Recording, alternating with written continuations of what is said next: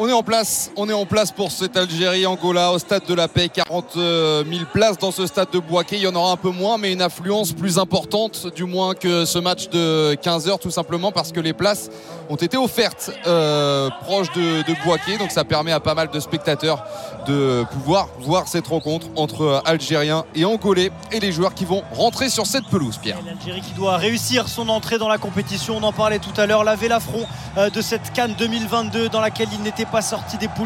Fait qu'un match nul, un petit but marqué. Et ils avaient très mal démarré par un 0-0 face au Sierra Leone aujourd'hui, face à l'Angola, euh, qui est une équipe censée être beaucoup plus faible que les Fenech.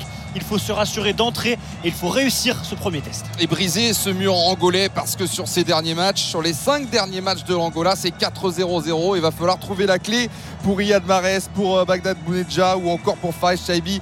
Essayer de venir mettre à mal cette formation qui toujours fait euh, bonne figure, du moins en Coupe d'Afrique. On se souvient aussi d'un joli parcours en Coupe du Monde. Alors ça remonte maintenant, c'est vrai, mais l'Angola qui est une euh, valeur sûre. On va commencer justement par l'hymne angolais, me semble-t-il, avec euh, Angola Vante en portugais. En avant, Angola, tout simplement.